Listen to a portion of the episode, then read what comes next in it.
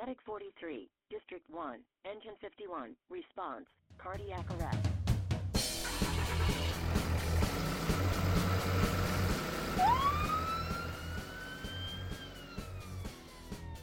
Hello, everybody. Welcome again to another edition of the MCHD Paramedic Podcast. This is Dr. Casey Patrick, and today on our episode, we're going to talk about clinical consults. And this is another episode that was brought to us by the medics in the field doing the work every day. And this is, in some sense, a service specific question. We have s- specific consults that uh, medics must pose here at MCHD. But in all honesty, this is a situation that we run into throughout medicine. I consult cardiologists every day.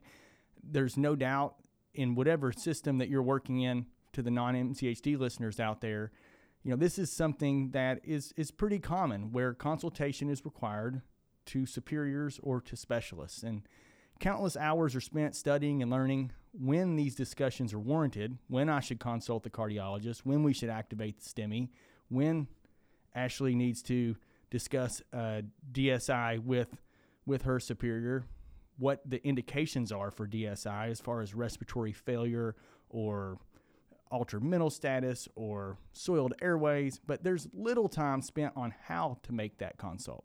And Ashley Fillmore, a district chief here at MCHD, has worked diligently over the past months, years on streamlining our consult process here at MCHD. She's tutored medics who are taking the steps up the ladder. She's graciously agreed to join us here today and help us create a, really a consult framework. So let's start real quickly before we dive into discussing consults with what requires a consultation here in Montgomery County. Uh, our consultation process has been whittled down over the time that I've been here as assistant medical director over the past six years or so. And now, really, the, the high points are delayed sequence intubation, specifically paralytic rocuronium use, difficult refusals, and high risk refusals. So, all services are not created equal.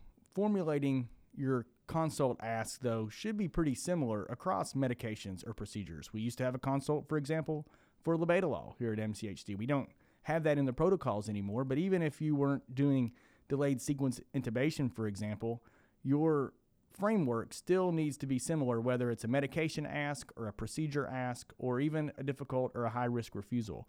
So, Ashley, what's the number one thing when you're listening for a consult or you're thinking about how you're going to formulate your own consult? What's the number one first foundational point that you want to hit on? So, the number one thing that I'm looking for whenever a crew reaches out to me asking for a consult is what is it that they're wanting? What do they need? What are they asking for? Um, if I have a crew stating they need DS, they need a DSI, I'm looking for highlighted points throughout that consult that is going to lead me one way or the other. Are we going to need to DSI this person? I'm looking for. Um, you know all these things of are they able to oxygenate are they able able to ventilate? Are we having to assist them in those things? There's different highlighted things for different consults that you're asking for. If I don't know what you're asking for, then I don't know what key points to look for. Um, if you go through an entire console and then at the end say, oh, by the way, I'm doing a high risk refusal, I might have missed something that entire console. And so it's very important to start out saying, Hi, this is Ashley Fillmore. I'm on Medic 13. I'm consulting for DSI. I've already administered ketamine. I would like to administer my paralytic now. Um, my patient presented with this, and then proceed with your consult from there because now I know from you stating this is what I want, I have other options to look for. I have an algorithm in my head that I'm following from there forward on okay, maybe we need to try BiPAP or CPAP, or maybe we need to give a patient IV nitro. They haven't tried that yet, or whatever may have you before we DSI. I 100% agree. Lead with the most important part. Don't make it a riddle or a treasure hunt. Mm-hmm. You're listening for certain things, and the only way you can know what to listen for is to know what they're asking for. You you let into number two pretty nicely, and first off, what are you asking for? Secondly, how did the patient start out? You know, what did they what did they call for? I listened to emergency physicians in the ED consulting specialists, and it's sometimes a blessing and a curse because you hear people do it well and you hear people do it poorly um, because we you know sit close to each other sometimes and you can hear folks on the phone and they'll talk for three or four minutes, and I'll have no idea what what was the presentation. How how did the patient show up? You know, what what are their age? What's their sex? What's the pertinent medical history? This is one where pertinent on my notes here is in all caps because we have to be a good judge of what's pertinent and what's not. And I would argue that if you're consulting for a DSI, their statin dose is probably never pertinent.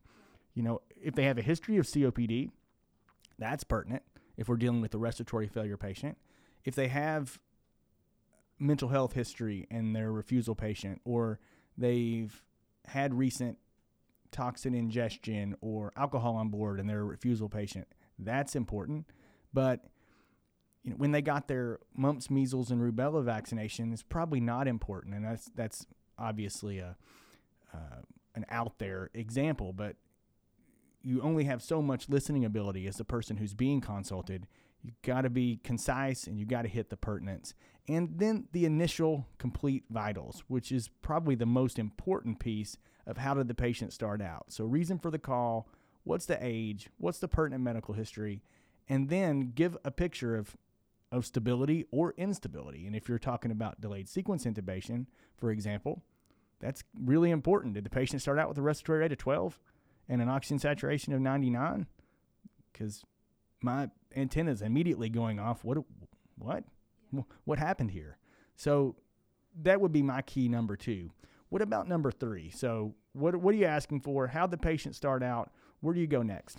So, number three is going to be what has been done so far. So, if you arrive on scene and they have abnormal vital signs, say that their SpO2 is 80% and you put them on oxygen, um, we want to focus on those abnormal vital signs and abnormal symptoms and we want to know what your treatments were for that and that will kind of help lead us in the next direction right did your treatments improve them did they make them better did it make them worse um, and you know another thing that a lot of people forget is temperature and end tidal. So end tidal can help us, you know, um, decide whether this is like COPD ex- exacerbation, um, some type of like metabolic acidosis or something like that.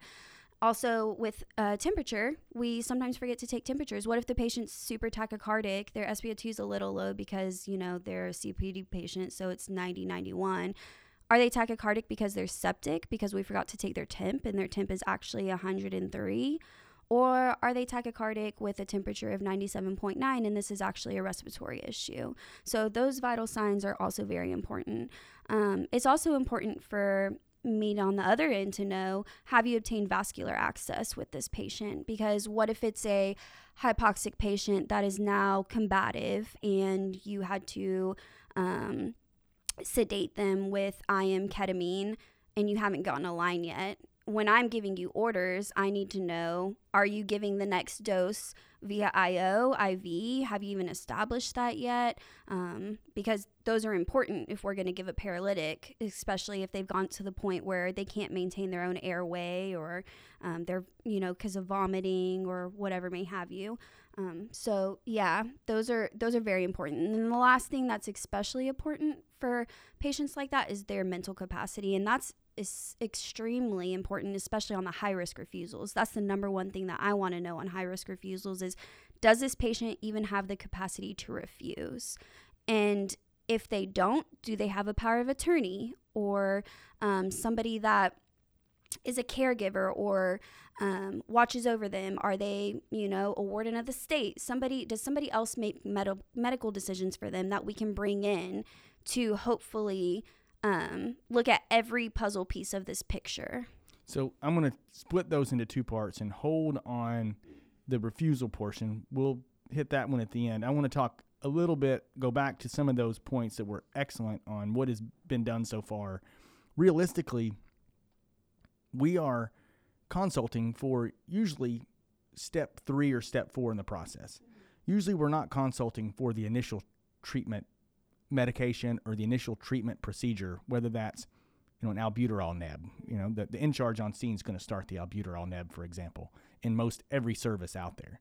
When we get to the consultations, we're thinking about usually step four or step five in the process where we've had no response to step one, step two, step three. So it's really important to paint that picture to the listener to the person taking the consult that you've tried everything that you can try in your toolbox before you get to that consult point because usually that consult point is a higher risk, lower frequency procedure, medication, situation. So, end tidal, for example, just like you mentioned, if we've done NEBS and we've done BiPAP and the initial end tidal was 50 and the end tidal now is 58, that's a very important data point to say everything that we've tried really isn't working because if it's working, we would see that go the other direction. S- same with you know same with temp. It gives us a key into severity of overall illness, heart rate. If we've bolus the patient or we've started a pressor drip and they're still tachycardic, all those things are signs that we've got a critically ill patient and we need we need to progress. And that really leads us into number four. Where is the patient now? Last vitals are going to be 100% key. Mental status, like you said, are they getting better? Are they getting worse from a mental status standpoint? And this is a reflection on hey, we've tried all these treatments and we're getting worse, or we've not gotten any better at all. But the only way you can know that is to give a picture of how the patient started out, what's been done so far, and then where the patient is now. So that's where those last vitals are key. The mental status is key.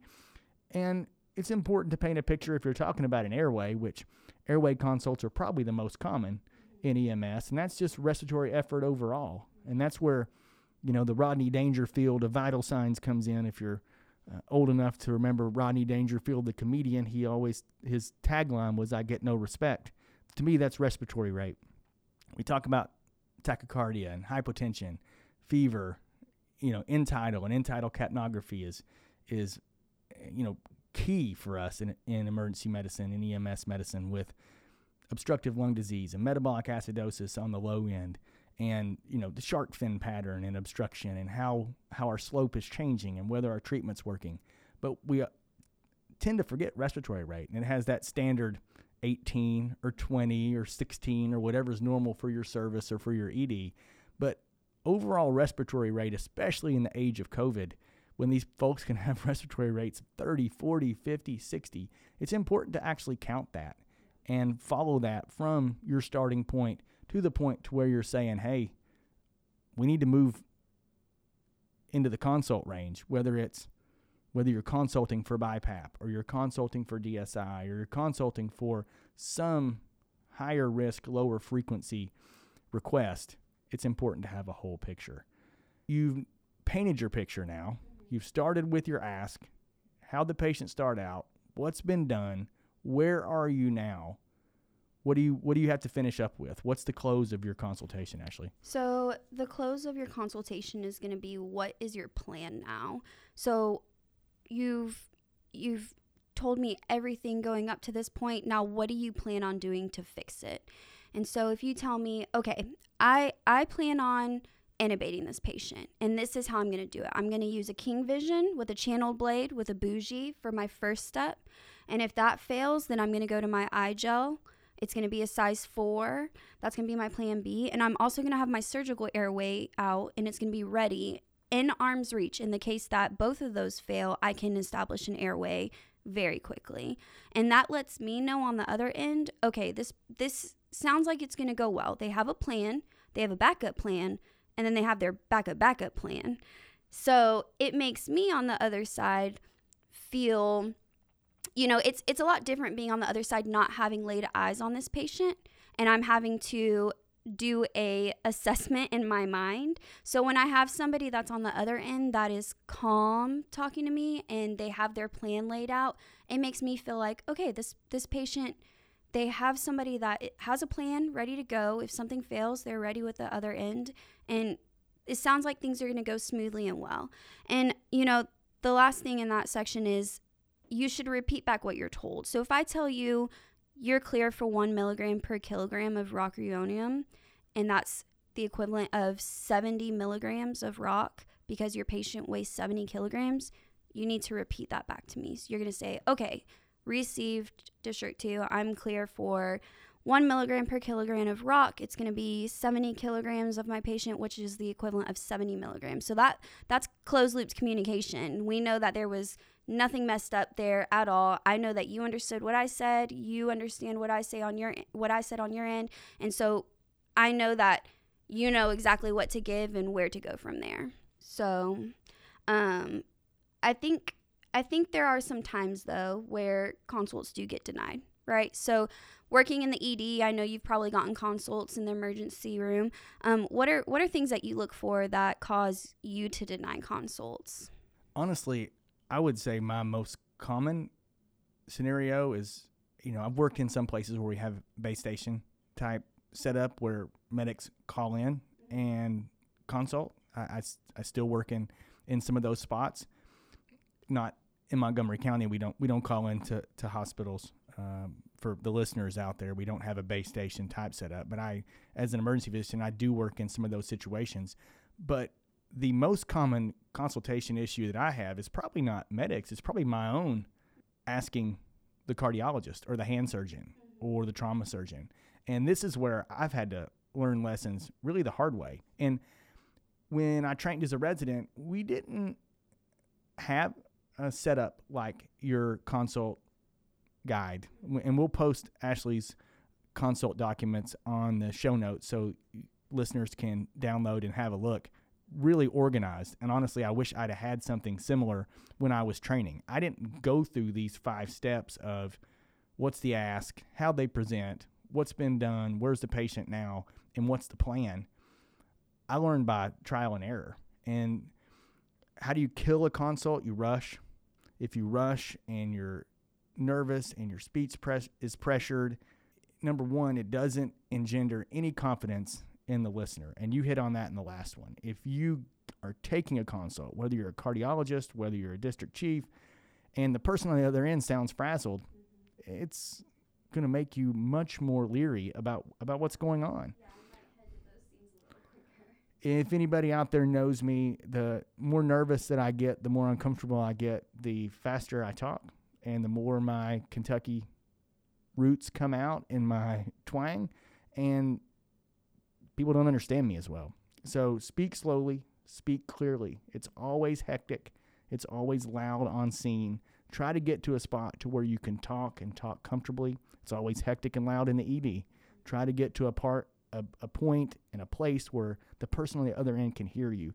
If you have a bad connection, if you're going 100 miles a minute, if you're nervous and you don't have your thoughts collected, it's not going to be wrapped up neatly with a bow on top.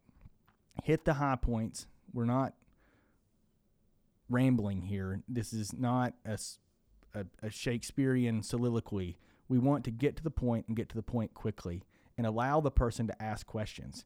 You don't have to give every single data point that you've collected over the 20 minutes or the half an hour you've taken care of the patient. That's just too much. You want to hit the high points, let let the listener know that you have a plan in place, and then they can ask questions. There's nothing wrong with that. And then you can fill in those data points as needed. And lastly, I would say if you really want to torpedo and ask for help, be a jerk, lose your tone, get defensive. All of those kind of frustrations coming out in your voice aren't going to help you at all. And I know you've been probably on both ends. I have. And I've gotten off the phone with consultants and been like, man, that went really poorly. I, they, they didn't listen. I'm not getting what I want for the patient. And then you go back and think about it, and it's like, well, I was short, or I was defensive, or I was a jerk, or I was all three. And that rarely gets you where you want to be. So we're going to go through some of these again You've done it on both ends as the the in charge and now the district chief. How do you make it successful? So a lot of these are kind of the opposite of what we just talked about, but think about how you've seen them go bad, how you've seen them go well, and how do you how do you make yourself successful in these situations? Okay. Um so one of the ways to make yourself self successful in this situation is to know your protocol. So if you're consulting for DSI, it's important to know your rule of 15s, to know your dosage for ketamine, your dosage for rock for rock, your dosage for post induction um, and to tell me those things initially. Don't make me ask for those things. Um, also, don't forget that it's okay that you have your protocol app and to have that up and looking at it. That way, you don't miss anything at all. It provides the best patient care. Just because you're looking at your app doesn't mean it, doesn't nobody's going to think differently of you if anything i'm going to think better because you're making sure you don't miss a single thing throughout that um, also say that you're you know, you brought up how we used to consult labetalol previously.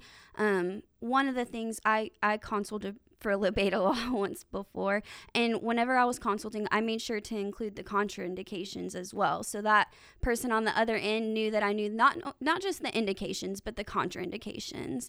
Um, if you show the person on the other end that you know what you're talking about and you're confident in what you're talking about, then they feel more secure with the entire situation, especially not being there. Um, another thing that you kind of touched on is to talk very calmly and make sure to enunciate. So make sure that everything that you're saying is calm, getting across. It's slow. Now, don't talk like a turtle, right?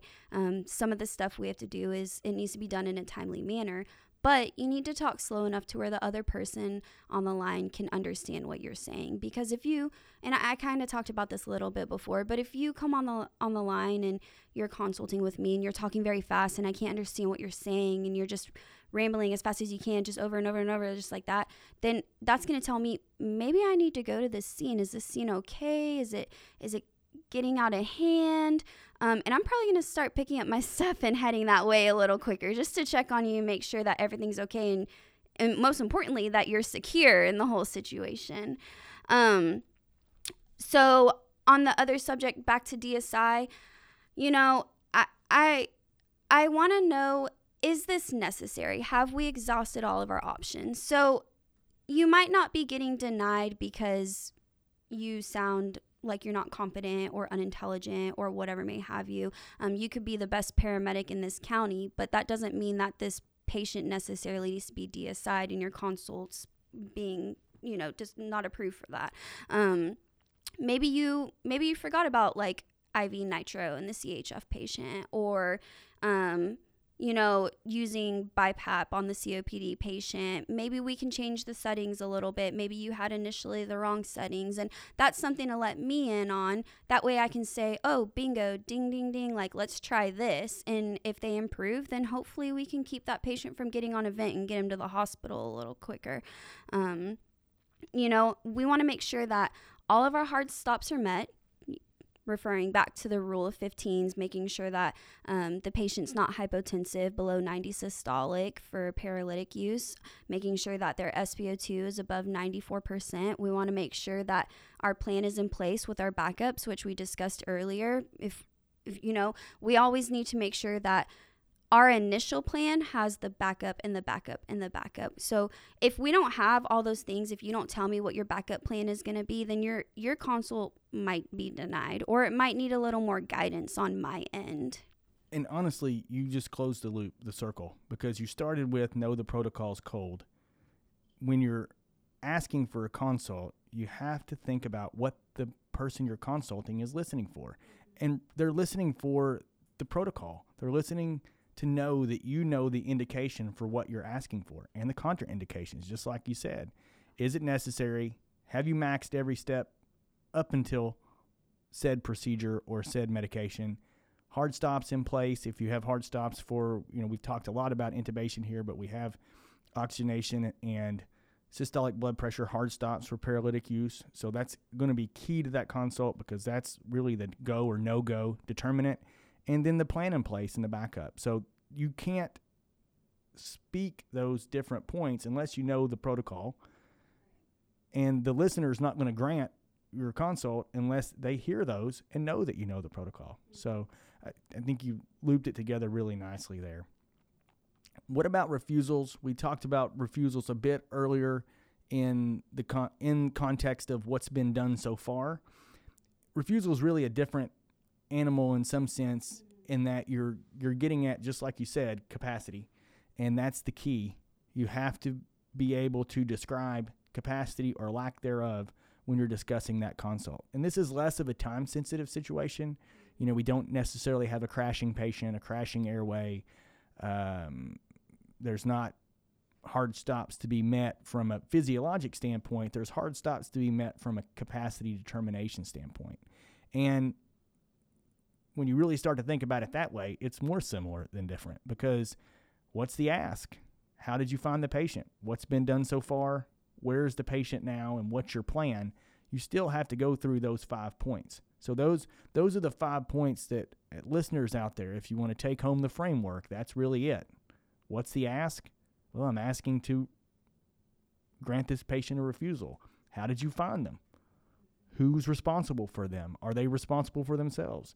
What has been done so far? So, what information have you found so far? Have you talked to family? Have you talked to law enforcement? Have you talked to the power of attorney? Where is the patient now? Are they agitated? Are they intoxicated? What are their vital signs? And then what is your plan? Do you think they can refuse or not? Going back to a past episode, urge you if you're interested to think more about refusals and how we approach refusals at MCHD. We talked about our fears mnemonic on, on a past episode and how to approach the difficult high risk refusal. F, full vitals. E, explain real risk to the patients. A, ask for assistance. That's what you're doing with the consultation. That's what you probably should have done with family and law enforcement and fire and other folks on scene to try to help you out to get the patient to go if that's what if that's what your uh, goal is. After you've consulted, you've got to record the incident and record to capacity, and you have to be supportive to the patient. So, full exam, full vitals, explain real risks, ask for assistance. That's the consultation portion. Record your incident and be supportive. And you can't do any of those things unless you know what capacity is. And that's that's what you said earlier, and I would agree 100% because that's what you're describing the patient has if you're going to grant a refusal or if you're going to urge transport, law enforcement involvement, potential sedation, you're describing that they don't have capacity and they're high risk or they're dangerous. So, if you're listening out there and you're saying to yourself, well, we don't delayed sequence intubation, what does this have to do with us? Well, you consult for something more than likely. You deal with difficult refusals and high risk refusals. You're probably going to consult on those. There's lots of different medical situations, protocol situations that could arise that necessitate discussing the case with your superior. So if you're going to do that, this framework applies whether it's specific DSI or not. I'd urge you to consider delayed sequence intubation because we think it's uh, best practice, and we can talk more about that offline if you're ever interested. But you have to lead with the ask. You start your treatment. Don't consult before you've taken step one and step two. Uh, I've been guilty of that, calling the ophthalmologist or the hand surgeon or the orthopedist when I know that those subspecialists are needed, but I've not completed my end of the exam, my end of the workup. I have to get all of those I's dotted and T's crossed before I call them. Same thing with a consultation in the EMS world. Got to get your treatment started to see how the patient responds. Speak to your protocol, which means you have to know doses, indications, and contraindications. Be organized, be concise, be clear, enunciate. If you're a nervous, fast talker from Kentucky like me, you got to slow down and be very, very deliberate. And this this would apply to any any consultation situation, not just delayed sequence. So we'll have our consultation documents linked in the show notes. Take a listen to the fears episode if you want more in-depth discussion on how to approach patients with capacity potentially or lack thereof and difficult high risk refusals. Thanks to Ashley for bringing this one to us. This was an entirely medic driven podcast, and these are probably some of my favorites because they come really organically from field needs and field asks. She's done a ton of work here in the district working on streamlining our, our consult process and, and making it better, and, w- and we appreciate that. Anything you want to add before we wrap up? Um, you know, I think one thing that I just want to make sure that um, to express is when you do your consult, if you have the ability to do it on a recorded line, to make sure to do that. So if you can call your dispatch center and have them record that, or if you have, you know, a radio that you're going to do your consulting on, most of our consults are done on a radio to make sure to do that on a recorded line. That way you can go back and listen to it or look at it. Um, and not only does that help the patient, but that helps you too. So you can listen to your own consult and see where did I mess up? What can I do to make it better and strengthen my foundation of this? So, I mean, that's the only thing that would I want to make sure that everybody knows if you have that ability at your service to please make sure to do it on a recorded line. I've had people that reach out to me, they'll call my, you know, work phone and calling directly to my work phone if they're consulting, I tell them to call through alarm. That way it's recorded 100%.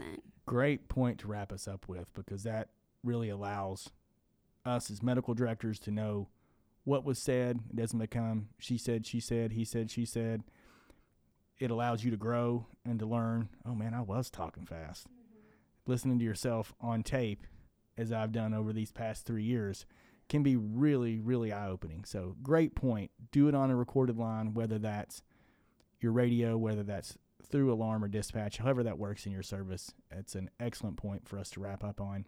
If you have any ideas, questions, concerns, please email us at the podcast email, podcast at mchd tx.org. Please leave us a like or review wherever you listen or watch on YouTube out there. Uh, we love five stars. Don't give us four stars, it'll hurt our feelings. We're very, very sensitive around here. So thanks for listening, as always. Thanks, Ashley, for joining us. We'll talk to everybody again soon.